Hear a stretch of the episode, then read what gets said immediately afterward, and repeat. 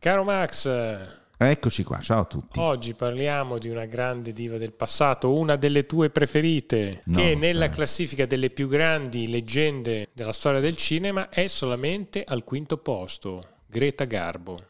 Mentre al primo posto abbiamo Catherine Hepburn, al secondo Bette Davis, Audrey Hepburn al terzo, Ingrid Bergman al quarto e al quinto Greta Garbo. Eh, se- Sesto posto per Marilyn Monroe. No, dai. no, no, no, questo è, una- è un elenco che ha fatto... Tu Greta Garbo dove la metteresti? Tra le grandi dive storiche. cosa si intende per diva, così facciamo anche un discorso un attimo utile a chi ci ascolta. Se per diva intendiamo colei che è sulla bocca di tutti, della quale si sa tutto e niente, si vedono foto incredibili, una vita da miliardaria, quella la prima americana che dovrebbe essere lì, Gloria Swanson. Internazionalmente parlando, Francesca Bertini, che è quella che ha inventato il divismo. Sì, ne avevamo parlato in una vecchia puntata.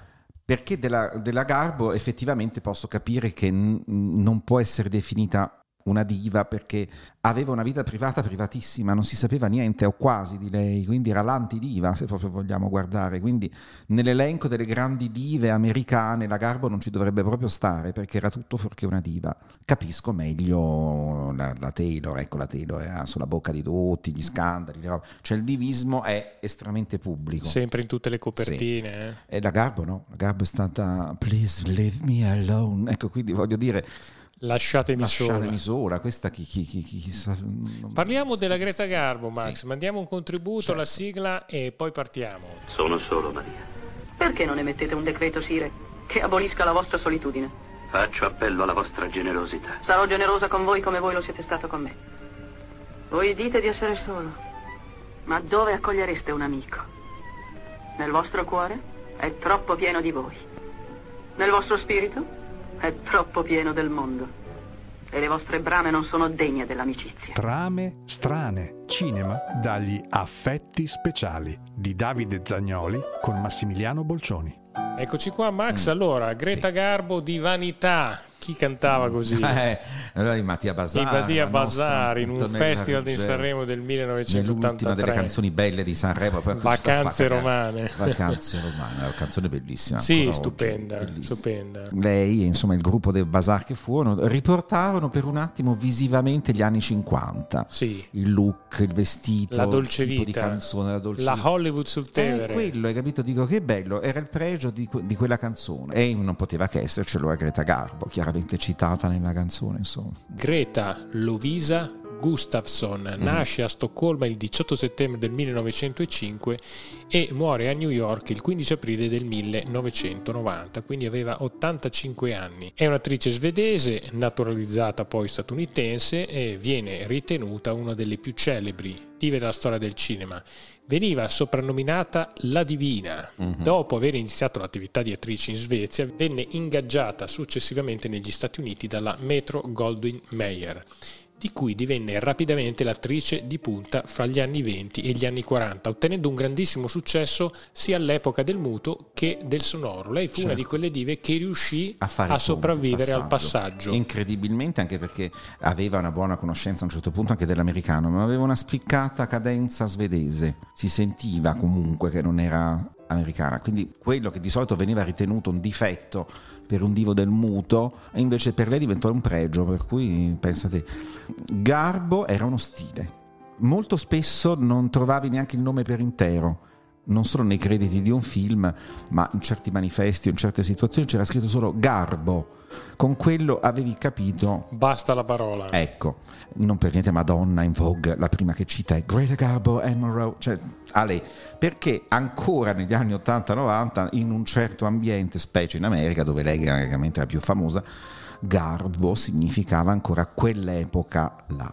Allora, abbiamo una ragazzona svedese che aveva un 42 di piedi, sempre stato il mio vanto, ho detto aveva mezza misura più grande del mio, ehm, che viene presa a fare la modella perché era comunque una, be- una bella ragazza, alta, se no non c'era un 42 di piedi, da lì notata per fare la comparsina, lei capisce che non le dispiace recitare, si fa una scuola di teatro, diventa un'attrice consapevole, finisce in America, dopo aver fatto dei film comunque anche in Svezia. Quindi all'epoca che succedeva? Le grandi majors, ognuno aveva i suoi divi, aveva bisogno di avere almeno un re e una regina da porre, no? La Garbo viene presa dalla Metro Goldwyn Mayer. La Garbo inizia già nel muto, la descrivo con le parole di Norma Desmond perché è l'unica maniera dove sono oggi i volti di una volta. A noi bastava un gesto, uno sguardo e il pubblico aveva già capito.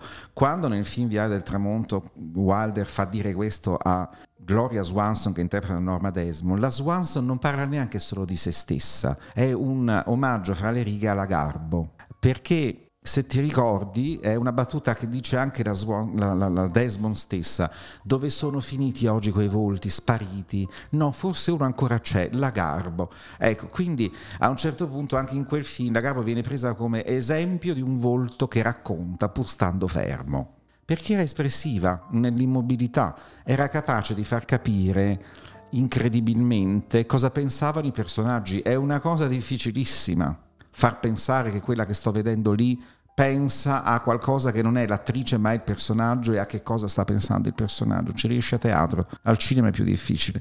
La Garbo ci riesce perfettamente e in più aveva questo viso strano. Mm, era, era, era, lineare, regolare, ma un po' sbilenca. Ma qual era la sua pregio? Aveva un'ossatura evidentemente fotonica, perché per un bravo direttore della fotografia quello che conta è l'ossatura, non è come sei truccata. Su di lei le luci avevano un impatto fortissimo diventava questa cosa iconica, poi ci mettevi il Beh, trucco, un po' anche eterea, no? A tratti. Assolutamente, poi mettevano i flui, i filtri, insomma c'era tutto quello che si poteva fare all'epoca. Ma questo volto diventò improvvisamente il volto. Infatti era soprannominata anche il volto lei. Appunto, hai capito? Perché aveva questo viso pazzesco, questa capacità di, di, di, raccontare. L'avevamo già detto da qualche parte, ma ripeto, se volete capirmi, senza stare a sentire tante parole, guardatevi il finale della Regina Cristina, dove lei è immobile completamente per un minuto quasi, alla fine del film, su un primissimo piano, che è una roba che al cinema ti devasta perché è pericolosissimo. È pericolosissimo. E lei in questa immobilità di questo viso, tu ci guardi, l'occhio se ne accorge che lei è immobile, ma tu sei convinto che lei cambi 400 espressioni perché leggi leggi tutto quello che le passa per la mente in quel momento. E quando le chiesero come c'è riuscita, perché comunque anche all'epoca si rendevano conto che lei ragionava, non era solo fotografia, lei disse, io ho trasformato, data la vicenda, cioè lei non sa a quel punto cosa andrà a succederle nella vita, la regina Cristina ha rinunciato al suo amore, a tutto, per andare a fare la regina, benissimo, quindi c'è un'incognita. Allora io ho fatto di quella mia faccia lì un foglio completamente bianco nel quale chiunque in sala ci può scrivere quello che vuole. È incredibile come ci sia riuscita, ma c'è riuscita. Se vedete quel finale rimanete di merda perché davvero l'espressione di quel volto ti fa dire quello è il volto. La regina Cristina 1933. Incredibile, un finale pazzesco. E il volto, tu capisci lì cosa diceva la Swanson, cioè a questo punto dici ok, anche altri, la Swanson stessa aveva questa capacità più o meno del muto di raccontare per forza con l'immagine senza le parole, perché non c'erano le parole, ma la Garbo specialmente sì.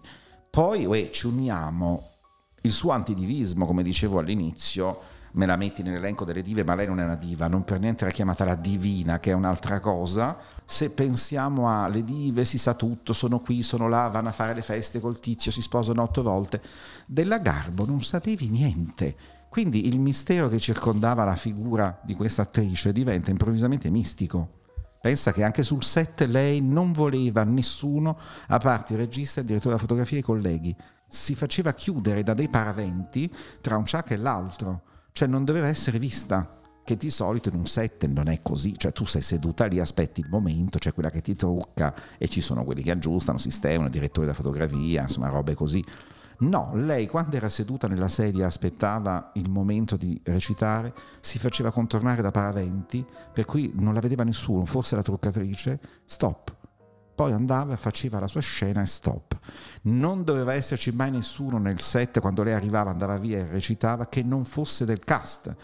Assolutamente. E quando andava via, struccatissima, imbacuccata, in cappotti, occhialoni, cappelli, non vedevi neanche era se era irriconoscibile. Era irriconoscibile, poteva essere chiunque in realtà. In più aveva questa altezza col piedone dal 42 e si era nata anche la leggenda che fosse un travestito perché non si sapeva niente di lei. Quindi anche la sua vita privata, sentimentale, se pensiamo che la diva, anche all'epoca, le venivano date al fi- alla figura del divo e della diva anche eh, storie romantiche inesistenti pur di fare audience o comunque scatenare la curiosità la Garbo al contrario non si sapeva praticamente nulla, salvo alcune con John Gilbert, che era un suo collega di scena, che non aveva avuto un gran successo perché quando lui era anche lui un divo del muto. Sì, lui non riuscì a fare il salto. Non fece un gran salto, fu lei che disse guardate che lui è un bravo attore e lo volle con sé in alcuni film come appunto La Regina Cristina. Di conseguenza si salvò un po' proprio perché lei fece pressione e lui poté dimostrare che invece se la cavava anche con la voce, altrimenti l'avrebbero fatto sparire. Eh, Leopold Stokowski, che un, era un maestro di musica, un direttore musicale molto noto all'epoca, che noi in realtà ricordiamo solo da bambini perché lo vediamo che saluta Topolino in fantasia, quando inizia il film Topolino arriva e saluta il maestro Stokowski, che era molto famoso all'epoca, ma si è sempre detto che potesse essere più una relazione padre-figlia, perché lui era già molto anzianotto per lei, e non, boh, ma sì, li vedevano insieme ma non vuol dire nulla e dopo queste due situazioni più note con i due, un attore appunto e il nostro direttore, le si affibbia o anche questa presunta relazione lesbica con la Da Costa. Da, sì, da, la Mercedes, Mercedes da, Costa, da Costa, che era Costa. una poetessa del tempo, una scrittrice nota. Non, non si sapeva nulla finché si fece sfuggire qualcosa alla Da Costa stessa, da quel momento la Garbo tagliò qualsiasi ponte con lei fino al giorno della sua morte. La Da Costa è morta poverissima, ma lei non gliene è fregato nulla, nel senso che la Garbo era così. Cioè, si sentì detto, tradita. Eh, capito? Non, non, voglio che si sappia nulla di me, inutile che tu racconti di me. Quindi la tagliò letteralmente fuori dalla sua esistenza. Allora Max, sì. eh, anche la Garbo ebbe il suo pigmalione, certo. un certo Maurizio Stiller, Stiller, e grazie a lei i due eh, approdarono in America. Lei cercò di piazzare sì. Stiller eh, in qualche produzione americana, mm. però alla fine fu sempre respinto. Esatto, perché ci riporta immediatamente a quella che stava facendo parallelamente la stessa cosa per un'altra casa cinematografica. La grande era, antagonista. Eh, capito, Marlene Dietrich che aveva Steinberg dietro. Il concetto era sempre quello. Lei era una proiezione femminile realizzata fisica dell'anima di Steinberg e secondo me qua c'è un po' lo stesso concetto per la Garbo e questo Stiller. Cioè, quando trovi la tua icona, no? specie se sei una persona che magari ha questa sessualità, quindi hai anche il tuo lato femminile molto spiccato, tenti in qualche modo di tirarlo fuori. Però cosa succede? Che dopo si crea un rapporto amicale, profondissimo, quasi fraterno tra i due personaggi. Che, che può risultare eh, fastidioso per una major. invece dà fastidio, perché poi bastava che Stiller dicesse alla Garbo guarda che questo soggetto fa schifo, che lei diceva di no. Ecco, allora a questo punto togliamoci dalle palle uno che ha un impatto emotivo su di lei fortissimo. Eh, che può condizionarla. Eh, che può condizionarla. Dietrich forse in questo era più autonoma. A un certo punto, quando Steinberg comunque fa altro e la lascia, fra virgolette, lei da sola riesce a gestirsi comunque perché la Dietrich aveva di sé una conoscenza anche tecnica spaventosa. Garbo va avanti comunque, ma boh, l'hanno tolto subito sto stile. Max, messe a confronto Dietrich, Garbo, come le vedi? La Garbo, fai conto, parliamo di un'ambiguità nascostissima, come tutta la sua vita, cioè è un volto, è un personaggio, non capisco bene che cosa mi vuoi raccontare, tant'è vero che nei suoi vari film alcuni slogan erano, non so, la Galbo ride, perché fino a quel punto aveva fatto la Garbo parla. Eh, la Garbo parla. film poi c'è rivoluto la Garbo canta che in realtà canticchia una canzoncina niente di che. Mentre invece Dietrich era immediatamente sullo schermo la, la sua ambiguità perché anche di Marlene si, si è detto che aveva amanti donne eccetera. Probabilmente Dietrich era più diva era molto forse più costruita della Garbo perché ti dico semplicemente questo, Garbo andava in giro lei vestita da uomo. È stata una delle prime dive che voleva stare comoda, quindi fuori dal set la vedevi con pantalone, maglia, giacche, robe da uomo. Dietrich si vestiva da uomo nei film. Poi lo faceva anche nella vita, ma da alto negli anni 30 era uscita la moda del pantalone da donna, non è che fosse stata grande eccezione, però era più vistosamente travestita sullo schermo la Dietrich della Garbo 1, 2, Dietrich era non solo il volto ma tutto per cui aveva sempre dei costumi incredibili, si era costruito una voce diversa. Se parliamo un attimo di Marlene e ce la ricordiamo nel suo debutto tedesco, nel bellissimo L'Angelo Azzurro, lei quando canta, è una vocina squillante, fastidiosissima arriva in America non solo le levano i denti, le cambiano il look, tutto con la fan dimagrire 30 kg, quello che ti pare, la ma le calano, la Dietrich, le calano la voce di quattro timi che cioè, spende, eh, quindi sta roba era vistosamente costruita. La Garbo, fu proprio trasformata no. la Dietrich. Sì, fu proprio completamente trasformata da Steinberg, fondamentalmente. Mentre Garbo era Garbo anche prima Garbo così eccessiva non l'abbiamo mai vista. Forse uno dei pochi film dove Garbo ha dei costumi, diciamo, sontuosi, se non d'epoca, perché a Garbo facevano interpretare delle parti anche da melodramma, cioè la Garbo fa anche la traviata, fra virgolette, Marguerite Gauthier, quindi è in abito storico, cioè i vestiti dell'Ottocento, ma l'unica roba un po' esotic, eccetera, la troviamo in Matahari, dove la Garbo arriva con queste robe un po' orientali, cosa che era invece tipica della Dietrich 1. 2. Dietrich faceva anche film musicali, cioè insomma Dietrich cantava e ballava, mm. invece Garbo no. Quindi Garbo abbiamo veramente un'attrice di base, quindi le grandi differenze sono queste. E della Dietrich si è sempre detto di tutto, non ha mai nascosto nulla, faceva foto di lei dappertutto, cioè Garbo, ripeto, un mistero fino in fondo. Ovviamente non si sono mai incrociati. Ma non lo so, io adesso io avevo letto robe pettegolezzi vari, però forse si conoscevano anche amiche, ma a quel punto se non era comodo alle majors far sapere che loro due erano amiche, se anche si vedevano tutte le sere non l'avrebbero mai scritto da nessuna parte perché era meglio sapere le nemiche per una questione di pubblicità o viceversa. Ma secondo me contando l'intelligenza delle due, se anche non si sono conosciute, si, si rispettavano molto. Beh, comunque entrambe. entrambe due grandi personalità. Eh. Assolutamente eh. sì e la divina Garbo le fu dato proprio da quest'aria un po' sempre assente, ascetica, da questo stile recitativo leggermente teatrale e soprattutto da un momento iconico visivo di Matahari dove lei deve sedurre il militare bellone di turno e si appoggia a una parete tutta bardata con le pagode d'oro, questi costumi di paillette e lei a un certo punto dice spengi il lume con la voce della Lattanzi chiaramente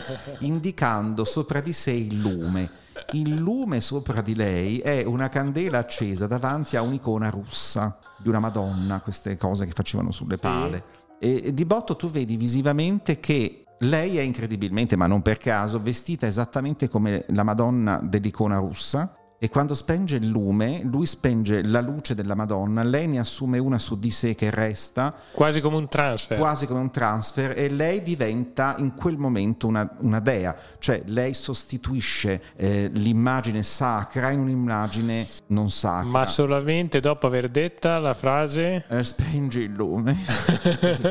Assolutamente.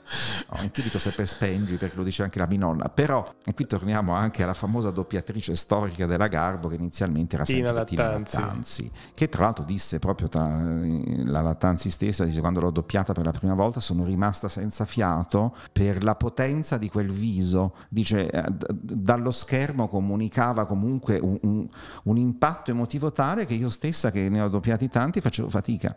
Facevo fatica a non farmi sopraffare dalla potenza dell'immagine perché ti accorgi che devi dar voce a una cosa che parla anche da ferma. Sì, tra l'altro controllatissima. Controllatissima, si muoveva Mai sopra poco, le righe. Sì, sì, sì, la Garbo sì. Lei si ritira dalle scene a soli 36 anni, all'apice del successo. Ha fatto come ha fatto Mina, né più e né meno.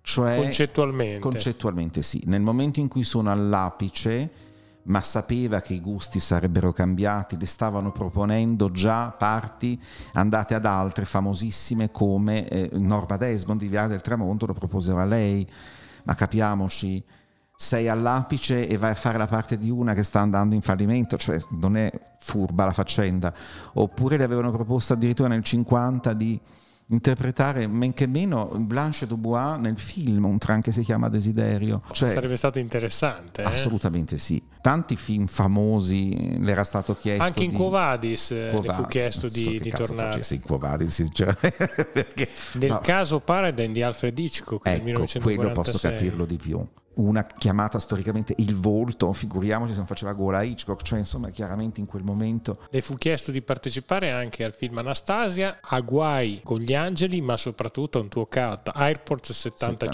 75, dove faceva se Cosa avrebbe fatto se stessa? Sì, che poi è incredibile come tornano le cose. In Airport 75, la parte della diva del passato che sta scrivendo le memorie si trova nell'aereo, la fecero fare poi a Gloria Swanson, che, ripeto, tornata spesso ad avvicendarsi, ma erano dell'epoca.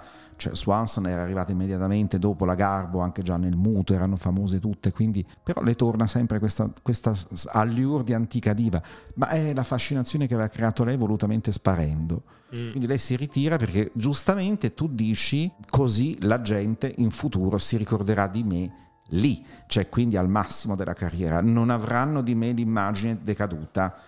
Ma è quello che ha reso Marilyn un mito, cioè è morta a 36 anni al massimo del suo splendore, se fosse invecchiata non se la cagherebbe nessuno, cioè, oppure direbbero poverina, guarda com'era e com'è adesso. Ecco, cioè, capito, la Garbo si è uccisa mentalmente, fra virgolette, a 35-36 anni e a quel punto Lo sai chi cercò anche la Garbo?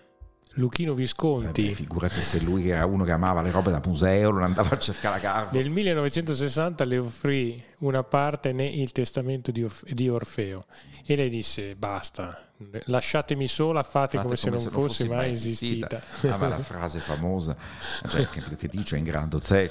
Beh, comunque è questo più che altro. Il personaggio Garbo diventa poi ancora più noto proprio perché non se ne parli più, non se ne parla più. Super citatissimo ovunque, per esempio nella musica abbiamo eh, Van Morrison eh, Mm-hmm. che ci costruisce un pezzo intitolato Just Like Greta, viene citata anche nel brano Bad Davis Eyes. Essere, Poi c'è un film di Sidney Lumet intitolato Cercando la Garbo del 1984. Pensa te, che l'ho anche forse visto, ma non me lo ricordo neanche più. boh. Nel 1988 viene citata in Nuovo Cinema Paradiso, ma lì c'è una parata di grandi divi e dive del passato. Poi addirittura nel libro 007 dalla Russia con amore di Ian Fleming, nel capitolo La magnifica esca, dove una funzionaria viene più volte paragonata a Greta Garbo per la sua bellezza. E poi ti dirò quello più importante, chiaramente che cita al 100%, ma non, non ci ha mai pensato nessuno, Greta Garbo e la sua sparizione che è Fedora di Billy Wilder, che tutti pensano sia una specie di rifacimento di Viale del Tramonto, ma non è così. Fedora nel film è la Garbo anche perché lui prende l'attrice che interpreta Fedora, cioè la figlia che poi rifà la madre Buonanotte, ma la veste come si vestiva la Garbo in quelle rarissime foto che si trovavano di lei, cioè una roba tutta impennacchiata, piena di capelli, di guanti, di occhiali, di foulard, quindi irriconoscibile. Quindi Fedora di Wilder è un vistosissimo omaggio in realtà alla figura mitica di Greta Garbo, cioè una diva che un bel giorno nel massimo del fulgore sparisce e non se ne sa più niente. La va a cercare il nostro caro amico William Holder, invecchiato, reduce appunto dalla piscina, risorto di Viale del Tramonto, per darle un Oscar alla carriera e qui si scopre un delirio, perché poi Fedora avrebbe tutto un suo merito speciale, ma la figura di questa attrice è chiaramente inventata, che è Fedora, ispirata alla Garbo, la più grande, la chiamavano il volto, al tempo del muto è stata l'unica, ha lavorato con i più grandi, John Gilbert, e vai con eh, Valentino, tutta sta roba, dici ok, l'ha fatto anche la Swanson, ma lì si sta parlando chiaramente di Greta Garbo.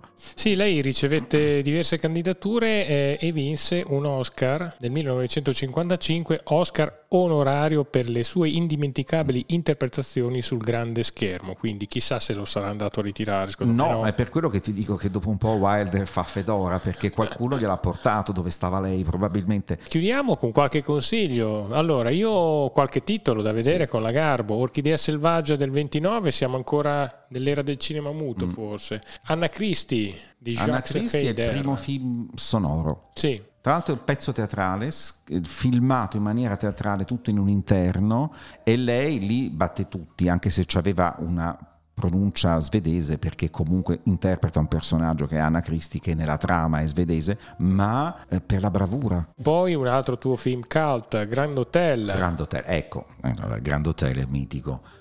Ora vi dirò, tra tutti i film della Garbo, e ripeto, lei ha avuto questa carriera incredibile, ma non ne ha fatti tanti, eh? quindi si potrebbe dire risaliamo anche adesso, a parte forse quelli muti, ma quando è diventata famosa negli Stati Uniti li troviamo tutti e ripeto, non sono tanti, non ha fatto una marea di film, si è ritirata prestissimo. Grand Hotel forse è quello dove lei recita peggio, ma va capita, perché lì fa la parte di una ballerina classica la famosa Grosinskaya, no? Madame Grosinskaya, chiamate l'auto di Madame Grosinskaya. E, e, e, allora per far vedere che lì è un personaggio del teatro, sopra le righe, una ballerina classica, la esagera un po'. Quindi lì è veramente sembra, se devo farvi un paragone, anche visivo perché le somigliava in qualche modo, ma la imitava, Rossella Falk, in un qualche brutto film di argento, cioè perché è oh, tutta esagerata con le mosse, le, eh, le sofferenze sembra, è un po' sopra le righe è un po' sopra le righe ma sembra che si faccia il verso da sola per cui se vedete i suoi altri film prima dove invece è molto più calibrata vi accorgete che lei fa quello che poi ha fatto altre dive come la Crawford o la Davis a un certo punto della loro carriera hanno preso l'abitudine di farsi il verso da sole e la Garbo le anticipa con Grand Hotel. Sembra che la Garbo prenda per il culo la Garbo in qualche modo, non, non, è uno sbaglio, è impossibile che lei non sappia recitare perché in tutti gli altri film lo sa fare. Quindi eh, cita se stessa in maniera ironica ed eccessiva. Tra l'altro questo fa sì che nel film venga fuori questa altra attrice giovanissima che è Joan Crawford, in una delle sue interpretazioni più incredibili, era giovanissima in questo film, uno dei primi che ha fatto la Crawford sonori, dove recita in una situazione invece pa- paragonata alla Garbo, talmente moderna che ancora oggi quell'interpretazione non solo è attuale, ma batte tutte quelle della Crawford stessa dopo. In Johnny Guitar, John Crawford sembra un travestito che rifà Joan Crawford, cioè era diventata manierata consapevolmente su se stessa, ma lì vediamo una giovanissima attrice, lì aveva forse 20 anni forse, che è la Crawford, che fa l'attrice e basta, non era ancora né una diva né una star né niente vuole solo fare una bella figura perché sapeva che nel suo film c'era Greta Garbo. Ora le due, nonostante tutto, non si sono mai incontrate perché giravano scene diverse, quindi salvo una o due foto di gruppo del cast, ma non si sono, credo, incontrate.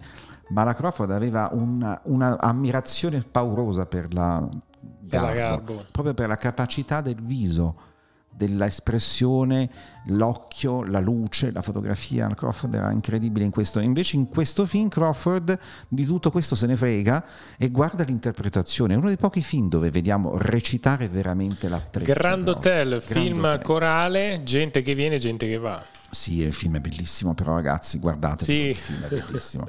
la trama è bellissima, ci sono un cast di attori fenomenali, da, da Barrymore, mamma mia, cioè, il film è splendido. Poi ricordiamo anche Anna Karenina. Sì. E Ninochka. E, Ninochka. e qui abbiamo il grande Ernst Lubitsch. Ninochka è del 39. E così è sparita nel, nel suo ultimo film, nella sua leggenda, nel suo volto, hai capito? Grande garbo. Grande garbo.